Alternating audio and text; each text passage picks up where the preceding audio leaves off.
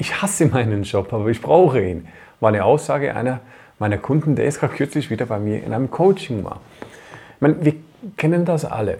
Der Großteil der Arbeitnehmer ist nicht 100% happy mit ihrem Beruf, mit der Berufung, mit dem, was sie tagtäglich tun. Aber wir können nicht darauf verzichten, weil wir brauchen ja das Geld.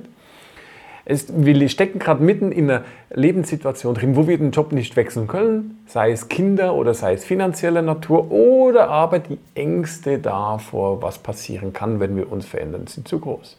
Aber müssen wir uns immer verändern? Also müssen wir jeweils einen neuen Job haben, weil es gibt Studien von der Harvard University, die sehr klar belegen, dass 90% deines Glücks, das du hast, von innen bestimmt wird und nicht von dessen, was im Außen passiert. Das heißt, das Außen, in diesem Falle dein Job, deine Arbeit, die du tagtäglich tust, hat nur 10% Einfluss, ob es dir gut geht oder nicht.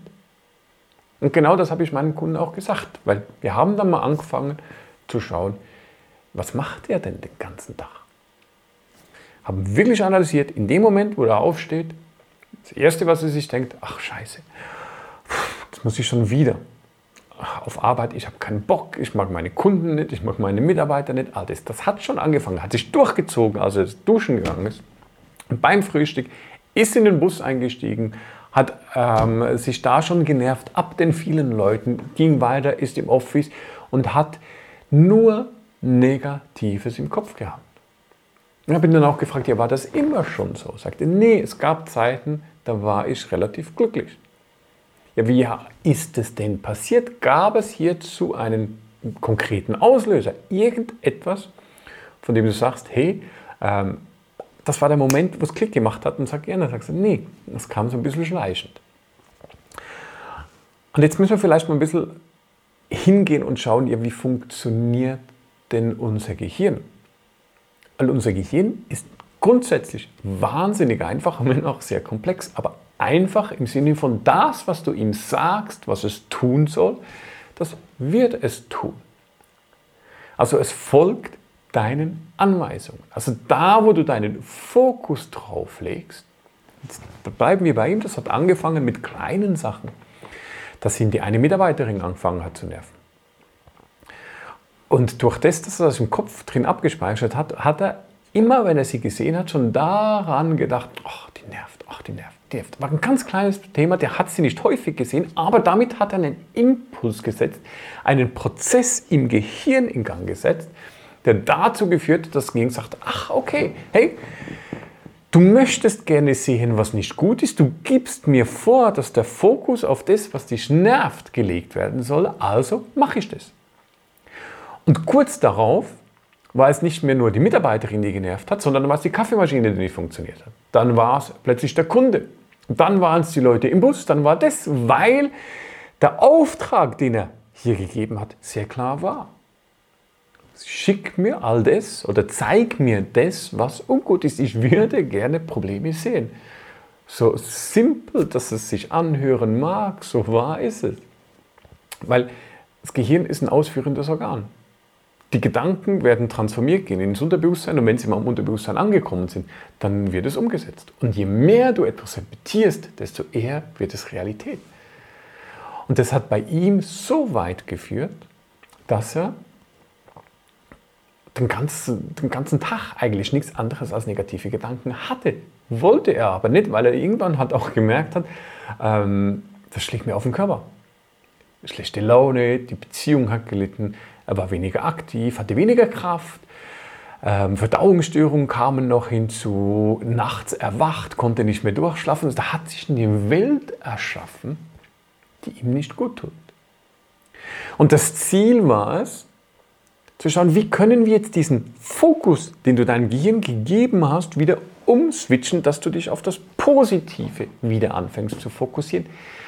Mit kleinen Aspekten. Ich gebe dir hier einen Einblick wie du das mit, mit einfachen Gedanken machen kannst. Wenn du tiefer eintauchen wirst in Materie des Unterbewusstseins, dann schau dir unsere Mental Coach Ausbildung an, weil da geht es genau darum, wie du das tun kannst. Hm?